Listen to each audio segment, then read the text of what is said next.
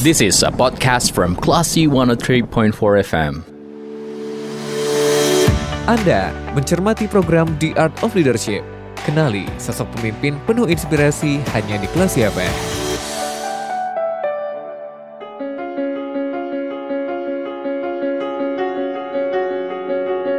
Dari Bumi Karang Putih Darung Padang, 103.4 Kelas FM, this is the actual radio. Assalamualaikum, apa kabar Kelas People? Semoga selalu dalam keadaan yang terbaik. Senang sekali saya Lia Priyanka kembali hadir untuk Anda ya di program The Art of Leadership. Nah, hari ini saya sudah bersama dengan Rektor Universitas Metamedia. Ada Bapak Masyuri Hamidi, SE, MSI, PhD.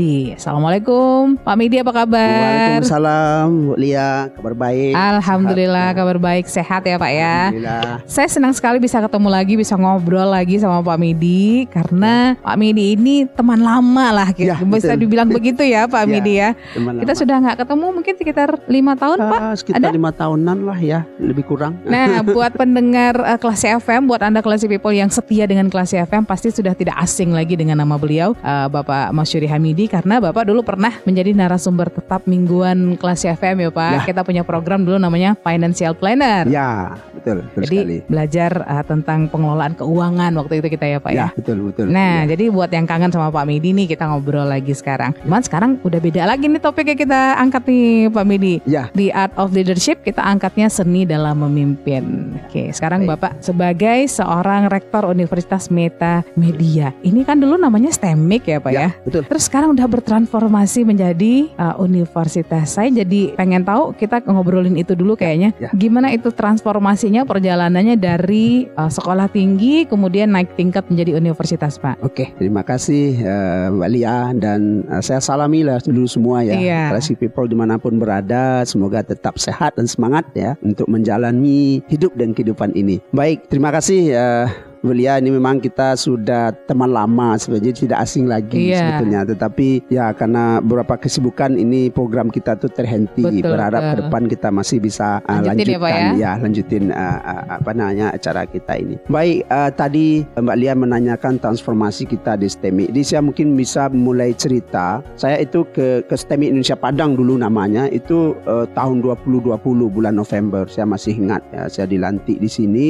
Kemudian setelah dilantik terus apa gitu ya. Kemudian ke- kebetulan yang punya kampus ini adalah keluarganya Pak Irman Gusman. Mhm. Ya, jadi permintaan owner waktu itu ke saya, oh, tolong dirubah kampus saya ini menjadi sebuah universitas. Ya, karena oh, saya masuk ke sini baru satu prodi. Sementara untuk menjadi sebuah universitas itu minimal lima prodi. Mhm. Maka, oh ini kerja berat saya bilang. Tetapi saya suka tantangan, gitu ya. Mhm. Maka saya janjikan kepada owner, uh, insya Allah saya lakukan. Tentunya perlu disupport ya. Ah, maka pada waktu itu saya di sini saya buka dua prodi pertama. Kemudian alhamdulillah selesai karena berkat kerja sama tim. Ah, di sinilah yang kita penting sekali ya bagaimana kita mampu menggerakkan kawan-kawan itu untuk mencapai sebuah tujuan. Maka keluar dua prodi. Jadi dulu hanya sistem informasi. Iya, iya. Kemudian saya buka itu yang lagi in juga sekarang itu informatika dengan bisnis digital. Nah, kemudian keluar, tidak berapa lama setelah itu saya buka lagi dua prodi.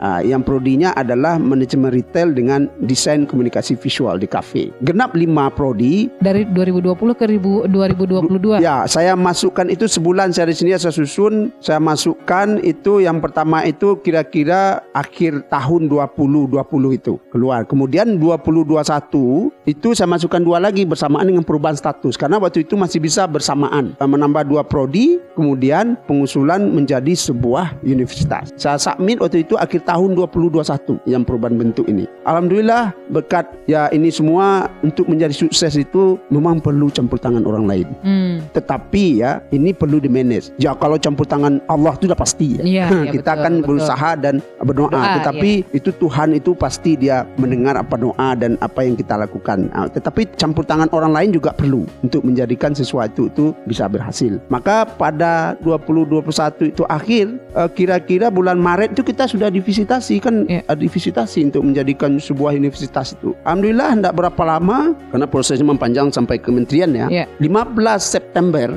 2022 ini keluar SK resmi bahwasanya kampus ini sudah berubah statusnya menjadi sebuah universitas. Ah, kemudian itu saya merasa uh, bangga dan happy lah termasuk juga tentunya ayasan dan kawan-kawan dosen, karyawan dan mahasiswa tentu begitu bangga sekali karena sudah 36 tahun menunggu. Di umurnya sudah 36 tahun ini kampus ini. Wow. Bukan baru. Jadi di prode alhamdulillah di prode saya itu bisa merubah status menjadi sebuah uh, universitas yang perjuangannya itu kalau didetailkan memang tidak mudah gitu ya Iya. tidak mudah. Banyak liku-liku, uh, rintangan dan tantangan yang harus dilalui. Ah, maka tetapi seperti yang saya bilang tadi, saya suka tantangan itu. Iya, iya, iya. Ah, karena saya coba mencoba bagaimana menyelesaikan persoalan-persoalan yang dihadapi sehingga alhamdulillah berhasil maka jadilah kampus ini sebuah universitas yang eh, lama-lama kita juga mencari judulnya Mhm. dapatlah metamedia terinspirasi dari metaverse-nya Facebook ya jadi di metaverse rubah saja sedikit metamedia gitu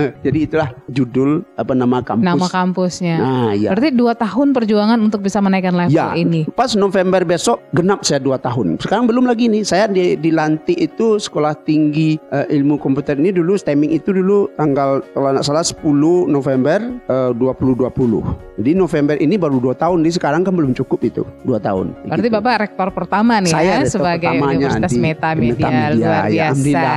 Oke, Alhamdulillah. kita kasih selamat buat Ya, Midi. makasih Alia. Tapi ya. kalau classy people dengerin Bapak ngobrol, dengerin Bapak menjelaskan ini, saya yakin pendengar itu bisa memahami dengan sangat baik kenapa bisa berhasil dalam waktu 2 tahun Ya. uh, menaikkan status karena Bapak tuh yang saya ingat tuh full of spirit gitu. Jadi kalau Iya, betul. ngobrol itu Iya. kelihatan banget passionnya itu. udah bawaan bu, udah bisa dirubah.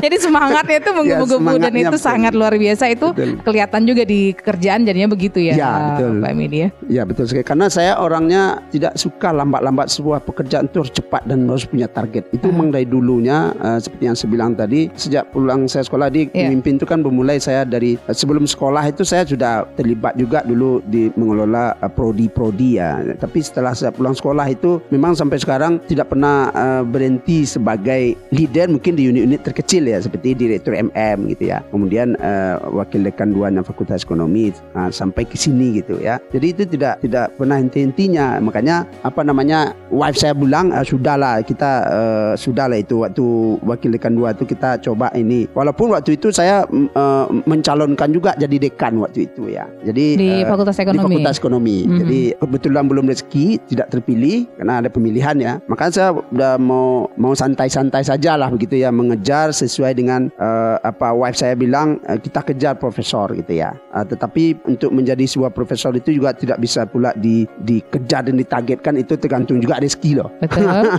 Jadi seperti wife saya itu kan eh, enam tahun di bawah saya sebetulnya. Saya lebih senior dosen masuk pun gitu ya. Tapi proses dia melalui sebuah profesor itu lancar karena memang dia dia juga disiplin. Disiplinnya gimana? Dia nak mau pegang jabatan. Di pulang sekolah dia meneliti, eh, disuruh ke kaprodi aja nak mau dia. Jadi dia fokusnya meneliti. Ya, sehingga memang tercapai sama dia cita-citanya pada waktu yang diinginkannya eh, kumnya cukup menjadi profesor dia. Saya karena memimpin memimpin di unit-unit terkecil itu juga waktu saya habis memang eh, di dalam mengerjakan kerjaan-kerjaan sebagai leader dan leadership itu walaupun di unit-unit terkecil karena memang tersita waktu kita. Itu tapi kita punya style berbeda mungkin kayak saya mungkin suka seperti ini gitu ya. Wife saya mungkin suka meneliti Iya, gitu. betul, Jadi betul. memang kesukaan kita tidak sama Betul. gitu ya. Apa sih nikmatnya memimpin Pak? Ya, kalau memimpin itu jadi saya perlu sampaikan juga eh, leader dan leadership itu berbeda ya. Saya mungkin belum tahu seorang leader itu mempunyai jiwa atau sikap leadership kalau menurut saya. Saya itu suka leadership itu saya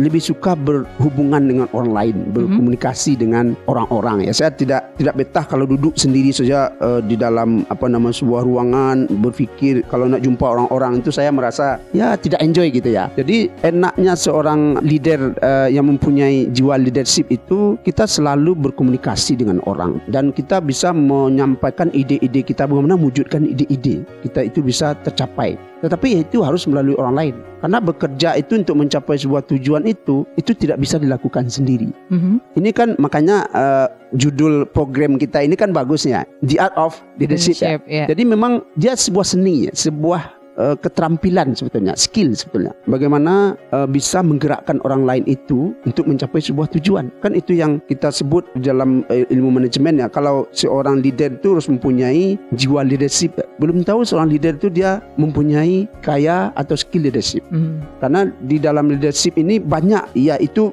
boleh dikatakan sikap atau gaya. Bagaimana mengarahkan orang lain. Kita harus punya kemampuan setidaknya skill, uh, communication skill. Jadi kalau bagaimana kita bisa berkomunikasi dengan orang lain karena kita akan menghadapi banyak orang seorang uh, leader itu kalau tidak mempunyai skill komunikasi. Bagaimana kita? Sehingga kita berkomunikasi dengan orang itu orang itu mau mendengar kita dan mau melaksanakan apa yang kita inginkan. Itu tidak gampang juga. Jadi ini kan sebuah seni. Bagaimana menggerakkan orang lain itulah yang kita sebut dengan pemimpin atau kepemimpinan itu. Sehingga kalau kita tidak mempunyai berapa skill saya pikir tidak akan bisa tujuan yang besar yang saya sampaikan tadi itu bisa tercapai. Ini saya bentuk tim untuk menjadi sebuah universitas itu ya. Uh, saya selalu mengayomi kawan-kawan membagi delegasi kawan-kawan kerjaan itu. Karena tidak mungkin kita kerja sendiri tetapi kita juga harus mampu motivasinya mengarahkannya dan juga mengawasinya dan juga mengontrol gitu. Jadi itu semua kan harus dipunyai oleh seorang uh, leadership. Yep, orang leader ya Pak ya seorang leader harus mempunyai seorang leader. Karena itu semua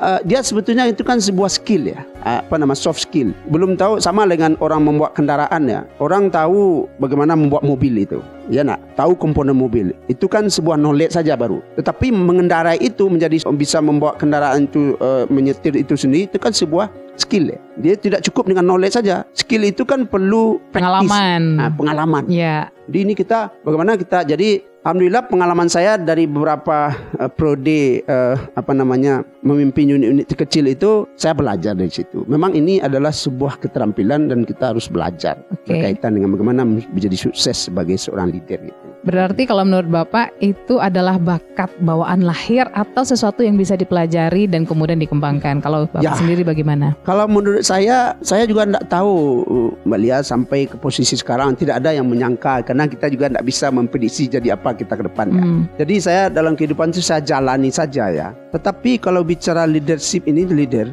memang perlu praktis tentu knowledge itu perlu ya. Jadi tidak cukup dengan knowledge ya, tapi mesti mempunyai skill. Nah, jadi kan berbeda, uh, knowledge dengan skill berbeda. Maka sesuatu yang kita uh, sudah ketahui apa nama konsep atau knowledge-nya, kita kan harus praktekkan. Nah, maka dalam konteks ini kalau saya lihat, saya tidak tahu juga apakah bawaan dari lahir atau tidak tapi memang saya style saya tuh suka menjadi leader gitu ya. Dari kecil mungkin ketua kelas, ya, dari ketua geng ketua, gitu. Dari SD saya ada ketua kelas. Ah, Oke. Okay. SMP juga saya pernah ketua kelas. Mm -hmm. nah, di SMA juga pernah. Nah, jadi jadi kalau ya, apa namanya kalau saya ibaratkan saya ini kan orang kampung sana lihat saya uh. itu kampung kecil saya itu di Patipuh Baru namanya. Oke. Okay. Uh, an, perbatasan antara Panjang dengan Batu Sangkar. Ya. Yeah. Jadi uh, ini ketupatnya enak ya Pak ya? Ah ya, itu di, di, di bawah kampung saya di Pitalah yeah. namanya. Uh. Jadi uh, itu kira-kira 6 km dari Panjang menuju uh, ke arah Batu Sangkar itu itu ke kampung saya. Makanya SD saya di kampung SD Impres namanya di Batang Gadis itu. Kemudian SMP saya SMP uh, Batipuh namanya di Congkong namanya. Kemudian SMA saya pernah satu tahun di SMA Batipuh. Kemudian kelas 2 itu saya pindah ke SMA 1 Panjang yang SMA Negeri Panjang itu. Saya alumni SMA SMA 1 Panjang. Uh, di, kan di kampung aja saya tuh. Saya jirah ke Padang itu hanya kuliah saja. Mm -hmm. Saya tamat itu masuk ke kampus uh, Unan itu tahun 1988 sebetulnya. Kemudian uh, itu di prodi yang lain, prodi manajemen saya ambil 89. Jadi saya di uh, alumni uh, jurusan manajemen ya, Fakultas Ekonomi itu ya tahun uh, tahun masuk saya itu jadinya 89. Tapi saya tamat SMA itu 88, tapi saya di di prodi lain sebelumnya tahun 88 itu. Ya, kemudian baru kuliah. Jadi uh, artinya apa? Saya tidak tahu juga saya apakah bawaan itu tidak, tapi saya belajar. Saya selalu belajar dan juga saya kadang-kadang terinspirasi dengan orang-orang yang berhasil. Mm-hmm. Itu itu dari dulu ini kenapa dia berhasil. Jadi saya sering mengamati gitu ya, melihat enak juga menjadi orang sukses gitu ya, memimpin sebuah lembaga gitu. Nah, itu itu memang selalu saya perhatikan beliau. Tapi pakai itu bawaan dari lahir saya pikir uh, tidak juga karena saya tidak tahu juga dari dulu itu saya pun mungkin kebetulan saja saya ketua kelas. Uh, kalau hobi ngomong ini memang dalam hal. Gitu. Jadi Mas Yuri Hamidi muda itu seperti apa dulu waktu mudanya waktu waktu kecilnya tuh Pak? Ya, saya pikir sama dengan kebanyakan ya eh, orang-orang teman-teman lain ya sama saja. Saya pikir saya tidak punya juga sebuah kelebihan yang yang lebih dari kawan-kawan ya. Ya main bola, main apa biasa kesamaannya sama Oh, saja. Tidak ada sebuah yang saya lihat yang yang ini juga yang menonjol juga waktu eh, masih kecil itu ya. Eh, tapi saya memang eh, selalu menyukai orang-orang yang berhasil melihat gitu. Ya. Waktu saya MP, wah hebat ya bapak itu ya ibu dia. Terus terus saya eh, menjadi ini apa ya, terinspirasi Terinspirasi. dengan uh, kesuksesan-kesuksesan orang lain itu. Jadi keinginan itu itu ada. Nah, situlah mulainya kan. Wah, ingin juga saya bisa sukses seperti bapak itu, ibu Oke. itu gitu. Ngomong-ngomong soal inspirasi, siapa Pak role model Bapak? Ya kalau role model saya itu pertama itu saya mohon maaf saya itu kan apa namanya keluarga guru bapak saya itu guru guru agama di di Padang Panjang itu dulu ya. Mhm. Kalau orang tua perempuan eh, juga eh, apa namanya rumah tangga lah gitu ya. Tetapi kami juga ada punya usaha gitu waktu saya eh, kecil-kecil itu sudah ikut orang tua itu eh, berdagang gitu ya. Jadi saya eh, terinspirasi di gitu. Tapi role model pertama dulu itu memang saya mohon maaf dari orang tua saya. Bapak saya itu memang eh, lebih kurang seperti saya juga lah. Dia itu yang mungkin saya terbawa gitu ya. Dia Hmm. orangnya tegas dan gigih gitu ya dan punya target gitu. Dia dia dia apa namanya? Jelas ya, ini lima tahun harus dapat Iya, ini. begitu ya. 10 Jadi, tahun begini. Karena gitu. saya kecil selalu dekat orang tua segala macam. Jadi saya otomatis kan terpengaruh dengan eh, style orang tua. Kamu harus begini begini begana gitu ya. Eh, kebetulan orang tua saya itu memang eh, latar belakangnya agama. Dia selalu eh, suka waktu masih muda masih sehat. Dia suka memberikan khotbah di masjid. Jadi memberikan khotbah baca khotbah Jumat dan beri ceramah segala macam gitu ya. Saya selalu selalu dibawa itu. Eh, jadi ilmu agama itu lebih banyak juga saya dapat dari orang tua saya itu ya. Eh, jadi kemudian kalau kepemimpinan eh, nasional itu saya sebetulnya tidak ada juga eh, role model yang spesifik ya. Tapi saya melihat tentu kepemimpinan terutama itu ya eh, dari dari pemimpin-pemimpin nasional banyak ya. Saya memperhatikan gitu ya. Kenapa bapak ibu itu sukses ya. Termasuk kepemimpinan level-level daerah gitu. Jadi kalau mulia tanya yang role model yang spesifik, eh, saya tidak punya yang role Satu spesifik. nama begitu Satu tidak nama ada? begitu tidak. Sana orang-orang tuh saya lihat memang seorang ini tidak ada yang perfect ya pasti. Jadi kalau kita lihat itu ada sisi lemah ada sisi bagusnya. Termasuk di level misalkan saya kan eh, dosen Fakultas Ekonomi Unan nih jurusan manajemen ya. Nah, kan saya lihat juga di kepemimpinan Unan itu bagaimana gitu waktu saya masih eh, dosen-dosen muda ya. Termasuk kepemimpinan nasional ya. Tapi saya melihat gaya kepemimpinan orang itu memang beda-beda. Ada Ya seperti juga eh, saya misalkan mungkin pemimpin-pemimpin sebelum saya mungkin punya style yang berbeda. Saya tanya ke anggota di sini, ya ada yang otoritas saya lebih ke demokrasi gaya saya. Jadi saya saya kumpulkan pendapat kawan-kawan itu, baru saya ambil keputusan. Maka seorang leader itu juga saya tambahkan juga harus mempunyai keberanian juga dalam pengambilan keputusan. Ya tidak mungkin seorang leader tidak berani, harus berani. Hmm. Karena itu poinnya. Kalau tidak berani terus apa seorang pemimpin di nomor satu di organisasi itu, tapi tidak punya kemampuan pengambilan keputusan, itu mau dibawa ke mana organisasi ini? Betul sekali. Jadi itu harus itu kalau eh, apa nama makanya dia punya harus punya skill dan punya keberanian, terutama pengambilan keputusannya. Karena Oke. tidak mungkin tidak. Karena kalau jadi pemimpin artinya akan ada ba- banyak permasalahan yang harus Pasti. dia carikan solusinya Pasti. begitu ya. Ya, Pak Media Ya. ada ada keputusan-keputusan yang akan Betul. diambil di situ. betul sekali. Baik, Ya. kita harus break dulu Pak Oke, Medi. siap, Nanti kita akan makasih. lanjutkan lagi obrolan kita di program The Art of Leadership. Jangan ke mana-mana Classy People. Tetap di 103,4 Classy FM. The Art of Leadership.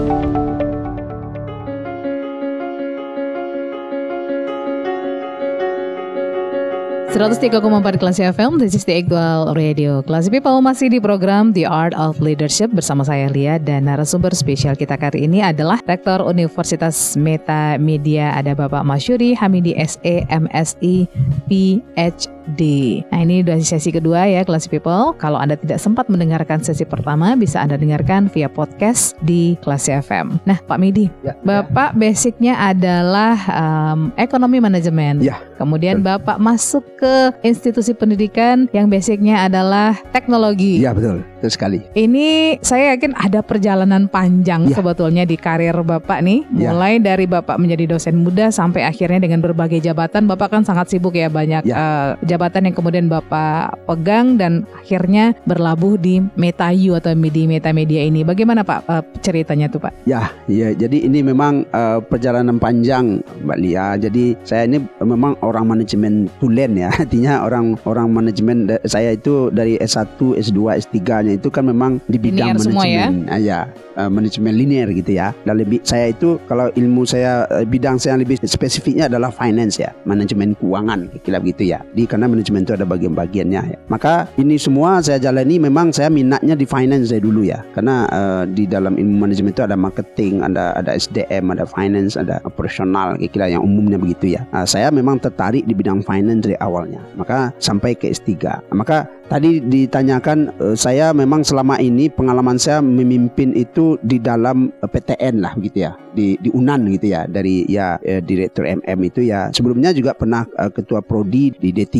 misalkan saya pernah gitu ya se- sebelum sekolah itu. Tapi se- sepulang sekolah itu kan mulai saya memimpin itu dari direktur MM ya. Direktur MM itu kan eh, magister manajemen juga. Sampai ke wakil dekan 2 itu ya terkait lah dengan eh, bidang saya itu memang finance. Karena di di bidang 2 itu memang mengelola keuangan SDM dan fasilitas ya. Kemudian memang masuk ke sini pertama itu juga eh, cabaran lah orang bilang kan. sebuah Ini bahasa Malaysia nih ah, Pak. cabaran bahasa Malaysia. Jadi itu sebuah Tantangan, tantangan, ya, gitu ya. ya. Karena saya basic saya orang manajemen masuk ke kampus IT. Mhm. Ah, waktu pertama itu ke sini kan sekolah Indo- eh, STEMI Indonesia Padang itu satu prodi prodinya adalah sistem informasi. Itu kan jauh sekali dengan ilmu saya gitu loh. Dan tidak ada hubungannya kaitannya gitu. Tetapi karena ini merupakan sebuah tantangan seperti yang saya sampaikan tadi, saya menyukai tantangan itu. Mhm. Saya bilang karena dengan adanya tantangan itu saya menjadi bersemangat untuk bekerja gitu ya. Bagaimana mencoba mengatasi persoalan-persoalan yang dihadapi itu. Itu dari situlah kita mencoba belajar dan menggunakan pengalaman-pengalaman yang ada gitu ya. Maka saya berpikir masuk ke sekolah STEMI Indonesia Padang ini basisnya IT. Saya sementara basisnya manajemen. Tapi dalam ilmu saya dalam ini karena saya juga di sini adalah menjadi ketua namanya dulu. Kalau STEMI itu sekolah tinggi itu ketua. Jadi pemimpin di sini.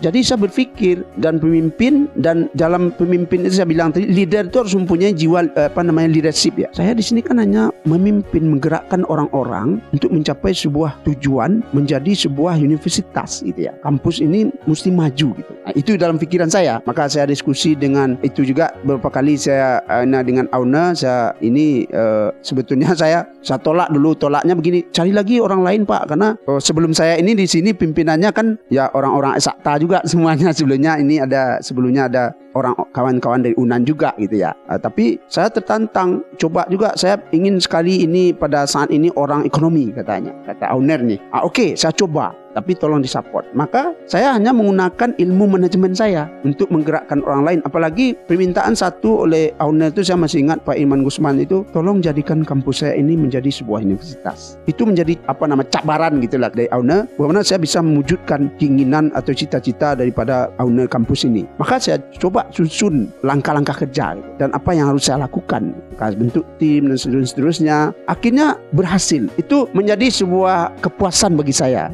Mulia dengan bisa mewujudkan cita-cita apa yang diinginkan oleh UNED ini menjadi sebuah universitas. Yang mana penungguannya itu ya 36 tahun ya. Baru sekarang terwujud di masa kepemimpinan saya begitu ya. Itu jadi memang eh, saya belajar banyak dengan teman-teman juga di sini. Sehingga sekarang juga saya udah punya eh, IT ilmu IT gitu ya. Karena eh, dengan adanya pandemi ini mau tidak mau suka tidak suka kita harus melek teknologi. Betul sekali. dari situ juga saya menjadi termotivasi. Karena basic saya kan bukan teknologi. Maka dengan ini malah dipercepat ya dengan ada pandemi ini IT dipercepat seolah dipaksakan gitu. Betul. Kita tidak boleh berjumpa dengan orang masa masa masa pandemi itu ya, tapi kegiatan harus jalan. Maka semua orang main IT. Ya. Bagaimana kuliah, Zoom, online, meeting pun begitu. Apa-apa pun gitu. Kita hanya di rumah saja, tapi kegiatan jalan. Begitu artinya apa? Kalau kita tidak melek teknologi, itu tidak bisa jalan. Maka saya belajar juga, belajar dan belajar berkaitan dengan IT ini. Di bidang saya ternyata di finance itu juga menggunakan IT, tapi lebih kepada spesifiknya gitu ya. ya makanya sekarang di bidang apa pun ya, sekarang harus melek teknologi. Makanya seperti yang saya bilang tadi, ke depan itu pekerjaan-pekerjaan ini lebih 80% itu adalah menggunakan IT. Ah, makanya siapa-siapa yang tidak melek teknologi, dia akan tergilas oleh perubahan ini. Orang bilang dunia ini akan selalu berubah dan berubah. Kecuali yang tidak mau berubah itu adalah perubahan itu sendiri. Iya betul. dia akan berubah lagi.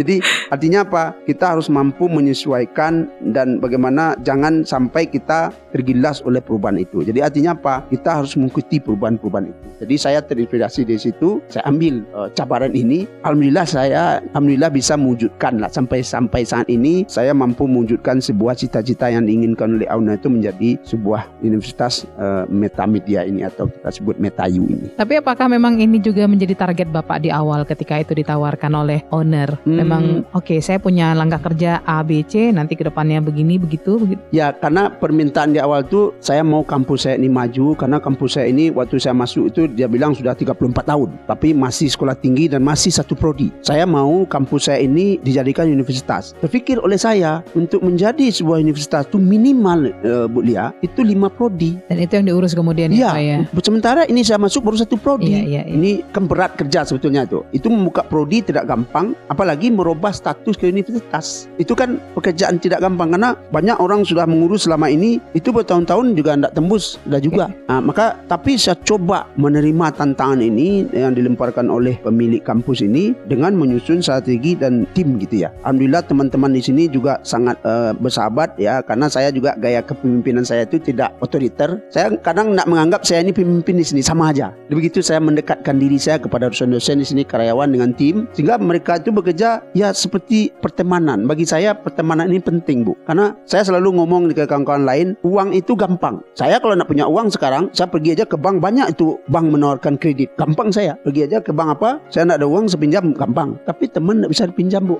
saya pinjam teman uh, bulia bulia pin- pinjam temannya bapak siapa kan begitu. Iya, tapi iya. kalau uang gampang pergi aja ke bank bisa dipinjam. Makanya pertemanan itu bagi saya apalagi kita seorang leadership ya, seorang leader ya, itu harus mampu menjalin hubungan kedekatan emosional. Sehingga kawan-kawan itu bekerja bersama, dia merasa tidak untuk kepentingan kita pribadi, tapi untuk kepentingan bersama. Artinya Bapak memimpin di mana pun institusi Iya, yang Bapak betul. pegang itu memang prinsipnya adalah apa ya? eh, friendship begitu Ya, ya. friendship. Hmm. kebersamaan gitu. Saya tidak ada memerintah. Saya eh, selalu kalau memerintah itu saya dengan style yang berbeda. Jadi eh, tolong begini. Saya selalu minta tolong dan saya tidak pernah memerintah begitu loh. Jadi itu gaya style saya. Terkadang hubungan atasan dan bawahan atau pimpinan dengan anggota itu kan ada masa-masa tidak harmonis tuh Pak. Betul, betul Nah, sekali. kalau Bapak bagaimana Oke. menyelesaikan Ini, menarik. permasalahan seperti itu? Menarik. Di dalam sebuah organisasi pasti ada konflik ya, pasti. itu. Tetapi konfliknya ada dua juga. Ada ada kelemahan dan keuntungannya juga. Jadi sama dengan begini ya. Semua orang tidak akan senang dengan apa saja yang kita lakukan. Walaupun yang kita lakukan itu baik. Mhm. Apalagi yang kita lakukan itu tidak baik. Iya, Ya iya, nak? iya. Sebab di dalam organisasi itu banyak kepala, banyak ide, banyak juga keinginan dan segala macam. Yang jelas kita tidak akan mampu Menyenangkan semua oh, orang. semua orang. Itu pasti. Ya. Jadi apa pun yang kita buat,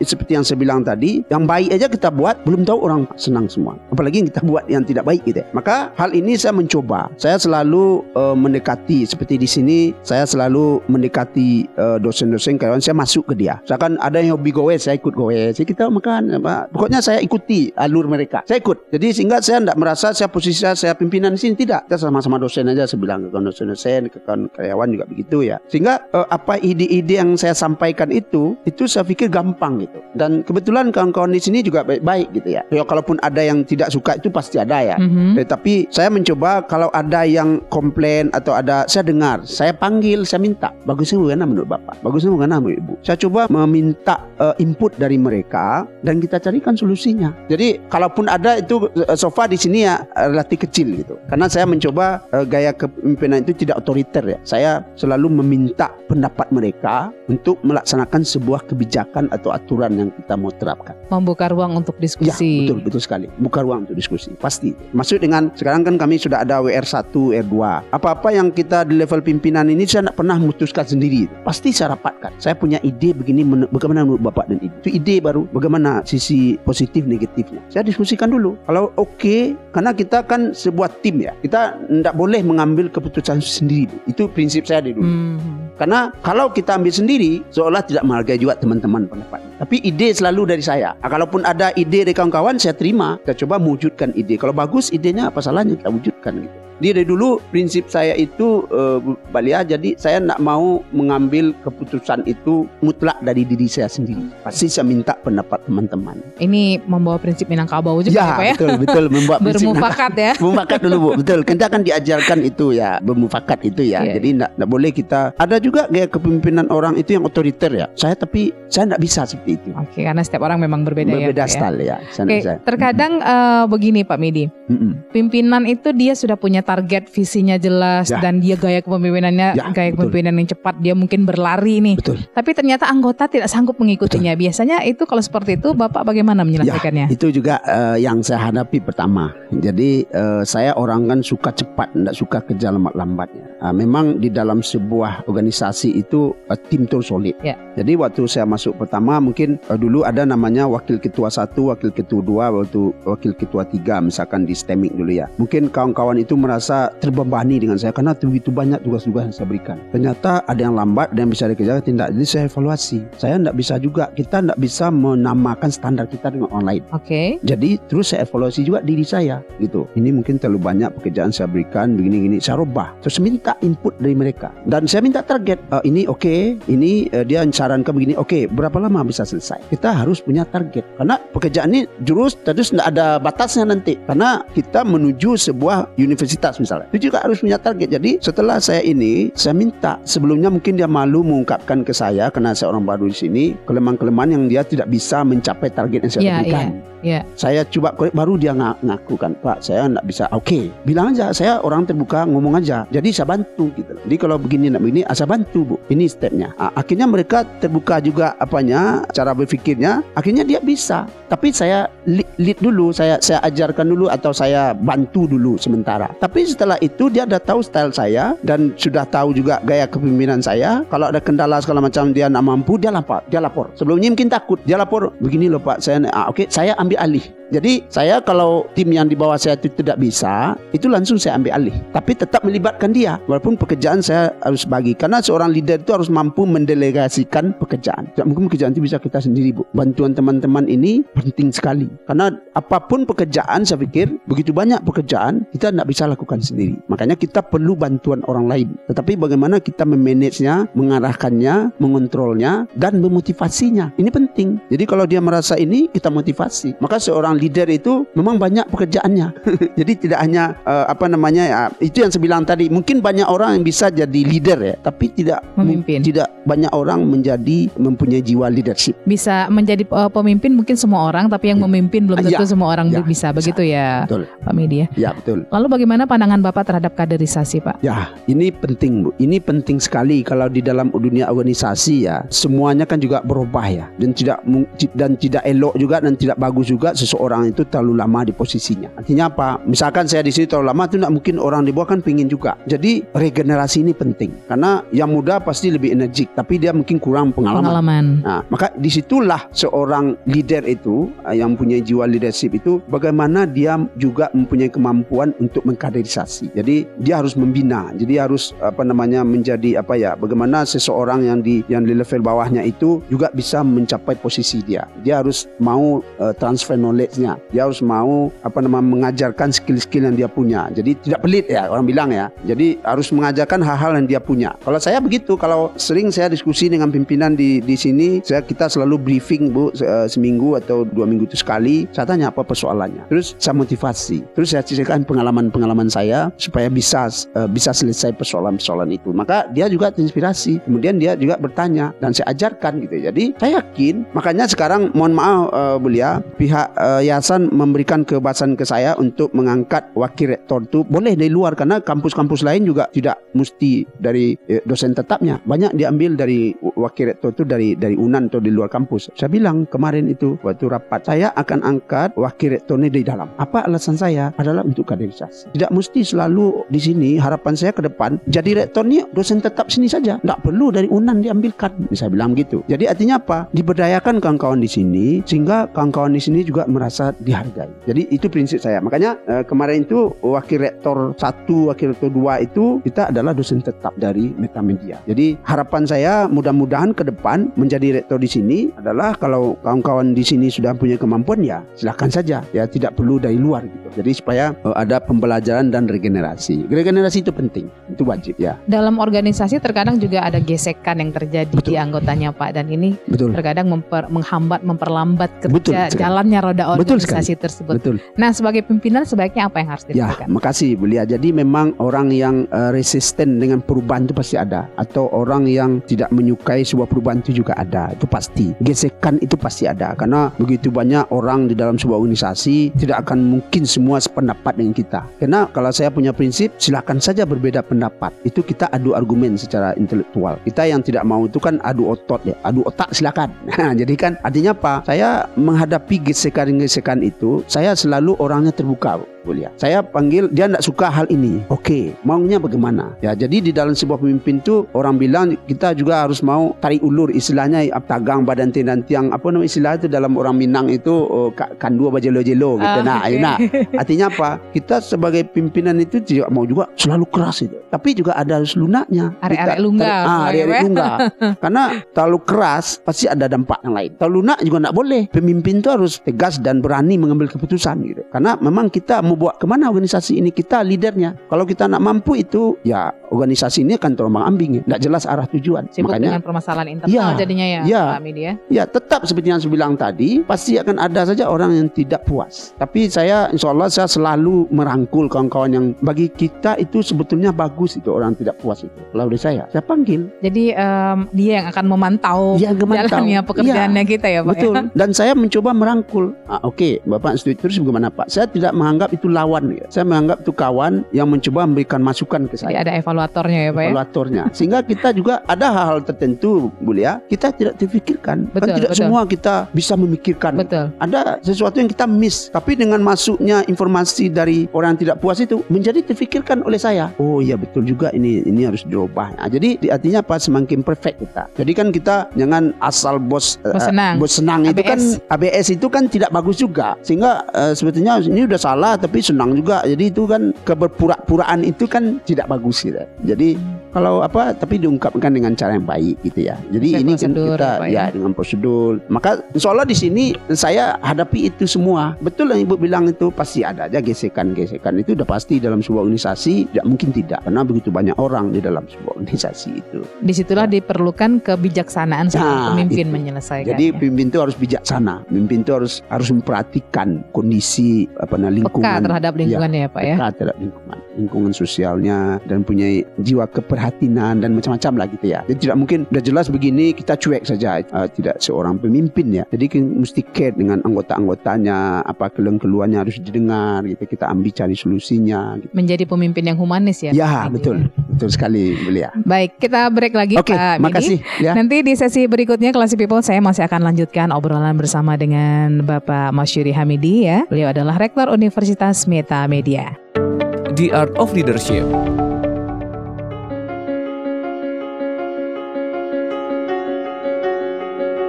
103,4 Kelas FM, this is the actual radio Classy People. Ini adalah sesi ketiga dari program The Art of Leadership bersama dengan Rektor Universitas Meta Media, Bapak Masyuri Hamidi, SE, MSI, PhD. Kalau Anda belum terlalu familiar dengan nama Meta Media, Universitas Meta Media, eh, itu wajar sekali karena ini adalah transformasi dari STEMIC Indonesia Padang. Jadi STEMIC Indonesia Padang itu sudah bergema namanya udah lama ya. Ini sudah 36 tahun ya Pak? ya betul 36 tahun Tahun 2022 mereka naik level, naik tingkat menjadi universitas. Dan ini hanya butuh waktu 2 tahun untuk Pak Midi menaikkan level dari STEMIC Indonesia Padang. Suatu uh, kerja yang luar biasa itu kalau menurut saya Pak. Karena itu kan seperti yang Bapak ceritakan tidak mudah untuk menambah prodi, menaikkan level seperti itu. Dan salut untuk uh, Pak Midi. Nah.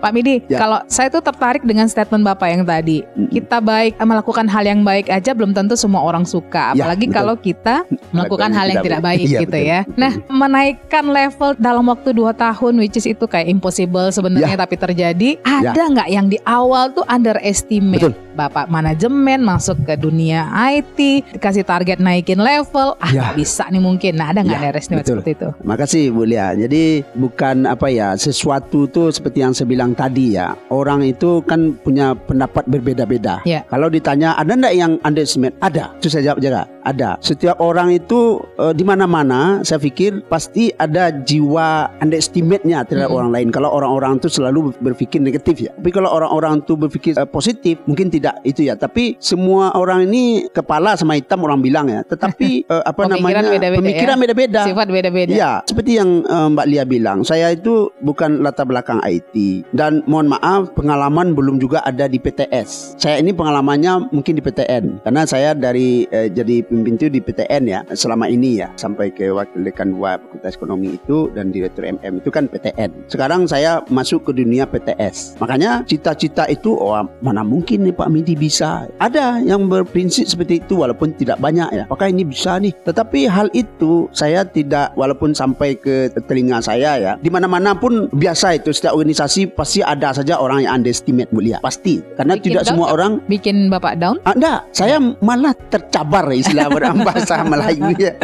Malah meningkat apa saya? Fire jadi. volume untuk menjadi lebih Iya, apa tuh iya. meningkat. Karena ada tantangan itu tadi. Saya juga mau tunjukkan kami gitu. Dengan berusaha keras dan dengan tim saya mau tunjukkan. Makanya kami bekerja all out ya. Saya pun untuk menjawab orang-orang yang underestimate itu. Maka kita ber- ber- bekerja keras ya, tapi saya tidak lawan gitu. Artinya saya tidak ada juga gunanya melawan orang-orang yang underestimate. Karena itu menghabiskan energi kita. Karena terkadang kalau kita tidak bisa mengontrol nanti efeknya yang lain juga jadi konflik yang lebih lebih Besar ya? lebih besar Mhm. jadi saya diam saja saya tidak lawan gitu Cara terbaik menjawab kritikan adalah dengan prestasi. Ya, tapi saya tingkatkan volume pekerjaan malah saya motivasi tim tuh ada orang yang menganggap kita tidak akan bisa gitu ya. Enggak tim tuh saya, saya sebarkan dia menjadi meningkat juga semangatnya. Kita bisa Pak, kita mesti tunjukkan. Ya, sama. Kita tunjukkan dengan pekerjaan, tidak perlu dilayani orang-orang yang underestimate karena menghabiskan energi kita. Kita tunjukkan dengan pekerjaan saja. Biar orang itu menilai gitu. Saya prinsip begitu. Maka saya lalui, saya bekerja, saya pantau dan tentu juga kita iringi dengan doa itu pasti. Iya. Kita berdoa mudah-mudahan kita bisa gitu ya apa yang eh, kita inginkan itu tercapai. Itu selalu saya juga berdoa, saya anjurkan kawan-kawan juga karena ke depan itu kan memang tidak ada sesuatu yang pasti, ya kan? Itu uncertainty itu kan pasti ada, tidak bisa bisa saja tidak berhasil kan ada kemungkinan. Dia kemungkinan itu berhasil atau tidak gitu. Kan ada juga persentase kalau kita bicara peluang, peluang tidak berhasil juga ada. Betul sekali. Iya nak? Kan tidak bisa kita pastikan 100% kita bisa gitu. Bisa merubah ke Indonesia ini. Tidak bisa gitu ya. Tapi makanya saya bilang ke tim dan saya dengan teman-teman saya motivasi selalu kita harus bekerja lebih kuat. Karena orang-orang yang seperti underestimate itu kita tunjukkan dengan pekerjaan, kita tunjukkan dengan prestasi. Akhirnya alhamdulillah kami bisa. gitu ya. Betul, betul. Maka orang-orang yang underestimate tu uh, mulai berfikir juga uh, walaupun apa namanya ya tidak otomatik dia merapat ke kita ya tapi dia sudah menilai tapi volumenya itu sudah mulai kurang ya Iya. yang underestimate itu ya akhirnya dengan keberhasilan itu malah dia malu sendiri Mhm. jadi kita tidak perlu pula menghantam dia melawan dia biar saja dia menilai sendiri gitu loh saya Betul. orangnya begitu jadi saya tidak tidak layani orang-orang yang uh, underestimate atau orang-orang yang selalu berfikir negative thinking gitu Justru itu sikap terbaik ya Pak ya. Ya, Jawab itu saja dengan prestasi. saya jawab saja dengan prestasi ya betul Em, saya jadi penasaran nih Bapak dengan perjalanan karir yang seperti sekarang dengan berbagai kesibukan, berbagai jabatan, Ya. berbagai bidang yang Bapak pegang. Ya Pernahkah Bapak merasa gagal? Ya, setiap dalam hidup ini ya, namanya hidup itu eh, pasti pernah. Tetapi saya tidak pernah patah semangat atau down ya dengan sebuah kegagalan itu. Karena dalam hidup ini tidak akan semua apa yang kita inginkan, kita idam-idamkan itu tercapai. Itu sudah pasti. Karena mungkin di balik kegagalan itu, mungkin itu rahasia Allah ya. Mungkin itu tidak cocok buat kita. Kita saya ambil positifnya saja. Ya, misal ini contoh saja saya dulu ya cita-cita saya itu sebetulnya di awal itu tidak ada juga menjadi dosen. Atau kecil? Uh, waktu kecil Mhm. tidak ada. Jadi perubahan dosen ini kan waktu saya di semester akhir itu sudah diangkat sebagai asisten dosen. Di situ mulai. Tetapi sebetulnya saya dulu cita-cita saya tuh mau bekerja di Bank Indonesia. Oh, Oke. Ya, saya, saya ikut tes itu. Makanya masuk Fakultas Ekonomi. Ya, makanya saya masuk ke saya IPA loh di SMA nih. Ah. Biologi jurusan saya dulu kan Oke. ada biologi di Pak, tapi Iya. saya di ini di IPA dulu ya di SMA. Kenapa saya masuk ekonomi? Itu sejarahnya karena saya terinspirasi. Wah ternyata enak di BI ini Bank Ah. Indonesia. Atau cita-cita kerja di bank, tapi saya lebih ke Bank Indonesia sebetulnya Bank Sentral. Saya tes sama teman-teman. Akhirnya kita beberapa tes selesai, tapi terakhir saya saya fail, saya tidak diterima. Sementara kawan saya yang seangkatan ada, sekarang sudah di BI, malah udah pindah pula ke OJK dia. Eh, Memang seperti yang saya bilang rezeki ini sudah ditentukan Mhm. arah kita itu ke mana sudah ditentukan ya. Tetapi saya merasa bersyukur kalau saya tidak jadi di BI itu saya positifnya saya ambil. Iya. Kenapa? Saya lihat teman-teman di BI itu begitu sibuk gitu loh. Jadi oh, banyak pekerjaan. Di dosen ini kan santai bu. Kita memanage kita diri sendiri gitu. Betul, memanage waktu sendiri Waktu ya. sendiri Mhm. dan kita uh, stresnya tidak setinggi tidak sebesar teman-teman saya ngomong di kerja di bank atau di BI itu stres juga dia karena dia punya target dia begini begana gitu ya. Kita di seorang dosen tentu punya target pasti ya tapi tingkat stresnya tidak stres kawan-kawan yang duduk di perbankan atau di BUMN itu ya kan atau di bank-bank itu ya. Jadi saya sisi positifnya itulah sebabnya mungkin saya tidak diterima. Saya tidak down ya jadi saya oke mungkin ini saya kemudian tes dosen kemudian lulus. Jadi untuk dosen ini agak agak lancar. Jadi saya tes dosen akhirnya lulus ada interview lengkapi bahan alhamdulillah lulus saya tamat 94 eh 95 itu udah keluar SK CPNS saya Hmm. tidak begitu lama tidak sampai setahun Tapi kalau menurut saya memang Bapak tuh takdirnya udah pas jadi dosen, betul Pak. mungkin Bapak kan suka bicara, Betul, suka betul. ketemu orang itu gitu ya. betul mungkin itu yang saya bilang karena kalau di bank atau di BI itu kan kita banyak bekerja sendiri Di meja sendiri meja. aja ya. Nah, itu yang saya bilang tadi mungkin inilah garisan tangan ya tersesat di jalan yang benar orang bilang. Iya kan? Ah, jadi memang eh, saya memang hobi saya memang ngomong ini Bu. Mungkin Iya. itu ya kalau dosen cocok begitu ya. Jadi saya pun Ketemu eh, mahasiswa, orang-orang baru saya. terus Nah, gitu itu ya. pula lah eh, enaknya seorang dosen. Jadi itu Anda bilang tadi muda karena memang selalu melihat yang muda-muda gitu ya. Yang Iya, SMA, yang fresh, Memang betul. Kita Enam terbawa tahun muda. yang lalu Bapak Kemudian- seperti ini, sekarang Iya. juga tetap seperti Sebab ini. kalau empat tahun dia semester akhir dia harus sudah kan, Iya, keluar dari lagi yang kampus, baru Ah, ya. masuk lagi yang baru. Jadi memang ah, berkawan dengan orang-orang muda itu tetap ikut muda juga kita ternyata gitu ya. Jadi saya suka di kelas saya juga suka bercanda karena apalagi mengajar sekarang itu kan kita sekarang kan berubah sistemnya.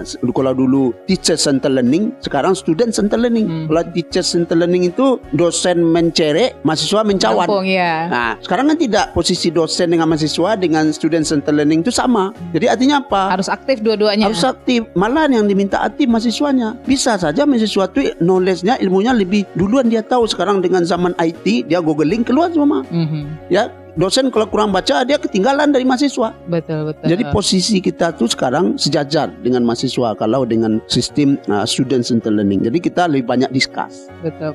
Jadi ini yang yang bedanya. Ini maaf izin Mm-mm. kalau boleh saya simpulkan Bapak Ya. orangnya ekstrovert dan sangat mementingkan networking ya Pak ya. Ya betul, betul sekali. Jadi uh, Bulia, bagi saya seperti yang saya di awal saya bilang, pertemanan itu lebih berharga bagi saya daripada uang. Itu artinya apa? Networking ini lebih penting. Karena ke depan kalau kita mungkin kita hebat tapi tidak punya networking, mungkin kita kesulitan dalam menjalankan sesuatu suatu fungsi leadership ini. Karena seperti yang saya bilang tadi, untuk maju itu butuh campur tangan orang lain. Betul sekali. Itu Ini zamannya prinsip saya. kolaborasi nih sekarang Pak. Ya, kolaborasi itu sangat penting. Networking itu sangat penting zaman sekarang apalagi. Kalau kita tidak punya network ya, ya gimana kita merasa hebat sendiri, eh, kata di bawah tempurung orang bilang. Sebab luar sana itu lebih bagus lagi. Tapi kalau kita tidak punya networking, tidak punya eh, jaringan yang lain-lain, itu kan susah sendiri kita bergerak. Saya serasa sekarang, mohon maaf saja Bu Lia, dalam mengurus administrasi atau apa-apa sekarang sampai pengurusan ke pusat seperti yang saya bilang tadi dari pembukaan prodi sampai ke apa namanya berubah bentuk itu menjadi universitas rasanya saya dipermudahkan oleh teman-teman. Hmm. karena saya di Jakarta ada teman-teman juga di di lembaga-lembaga seperti dulu di sini L2 Diktinya teman saya juga dulu Prof. Heri ya. Dan sekarang teman juga. Jadi artinya apa? Pengurusan itu kan dia bertahap. Urus dulu ke L2 Dikti karena teman cepat. Kemudian ke Dikti ada teman juga di sana yang sudah lama kenal karena teman kuliah dulu. Jadi saya punya ada kaki-kaki kekal di sana. Kira begitu Ya, ya, ya, ada ya, ada ya. istilahnya ada dulu kaki di situ Iya, gitu. Jadi betul. jadi kita bukan eh, mencari sesuatu sesuatu yang baru. Jadi udah jelas orang yang kita mau temui, kemudian kita untuk diskus untuk berkaitan dengan ini. Jadi semuanya saya itu mungkin uh, diperlancarkan, dipermudahkan oleh Allah ya. Alhamdulillah untuk ya. merubah ini. Alhamdulillah ini rezeki mungkin dan itu juga tentunya dibarengi dengan kerjaan-kerjaan keras sebelum ini dan bekerja smart ya. Kita tidak cukup dengan kerja kerasnya sekarang tapi harus smart gitu ya, bekerja smart. Jadi uh, ini yang mungkin menjadi uh, kampus ini bisa berubah menjadi sebuah universitas. Jadi ke depan memang Targetnya apa nih Pak untuk Harus. Metayu? jadi seperti saya melantik WR 1 dengan WR 2 saya kemarin saya berpesan kita itu memang harus berlari sekarang. Karena saya melihat kampus ini kan sudah jauh tertinggal. Dia sebetulnya berdiri kampus ini mohon maaf itu satu tahun beda dengan UPI ini mulainya 86 coba berapa tahun sekarang ya kan? Itu coba tengok orang lain itu Perkembangan udah seperti apa gitu ya? besar. Ini kan artinya kita akan tertinggal. Kita baru merubah menjadi orang udah lama. Ya, ya. maka artinya apa? Kita sekarang kalau berjalan kita tertinggal kita. Kita harus berlari. Ah, Kecepatan penuh kalau bisa. kecepatan penuh full. Artinya apa? Saya mengajak kawan-kawan di sini semua, mari kita bergandeng tangan karena sesuatu itu tidak ada yang tidak mungkin gitu. Sesuatu itu peluang itu tergantung kita sebetulnya. Bagaimana kita mengambil peluang itu. Jadi harus optimis. Nah, maka ini saya bilang ke depan itu kampus ini mesti harus lebih berkembang. Jadi saya punya visi ke depan kampus ini karena kampus IT gitu ya, dia mesti eh, menjadi leading ya di Sumatera Barat ini saya malah setidak di ASEAN ya atau di nasional gitu ya. Terus apa? Memang harus punya step-step yang jelas. Karena saya prinsip begini aja lihat, kenapa orang bisa gitu? Kenapa kita tidak? Maka apa yang kita kekurangan kita kita harus perkuat, kita lengkapi sehingga juga bisa setanding atau selevel dengan orang lain itu yang sudah maju. Makanya kita harus berlari, tidak bisa lagi berjalan. Gitu. Mudah-mudahan sukses Pak. Target-targetnya tercapai semua visi-visi misi yang sudah Bapak susun itu Ya, bisa terwujudkan Uja, semuanya. amin. Mudah-mudahan. Ini obrolan yang sangat menarik dengan Pak Midi. Ya. Uh, selama kurang lebih hampir satu jam ini kita ada ngobrol banyak, Ya. sudah korek bagaimana seni memimpin yang Bapak pegang, yang Bapak Ya. yakini dan Bapak terapkan. Mudah-mudahan ada inspirasi yang bisa diambil oleh pendengar kita Classy People, Pak Ya, terima kasih. Terima kasih untuk waktunya Pak. Ya, terima kasih ya. Ya. Dan Classy People terima kasih untuk Anda sudah mencermati program The Art of Leadership untuk kali ini bersama dengan Rektor Universitas Meta Media Bapak Masyuri Hamidi SE MSI PhD. Saya Lia Priyanka pamit. Assalamualaikum and then see you. Terima kasih. Anda baru saja mencermati The Art of Leadership. Sampai jumpa lagi di Kamis depan.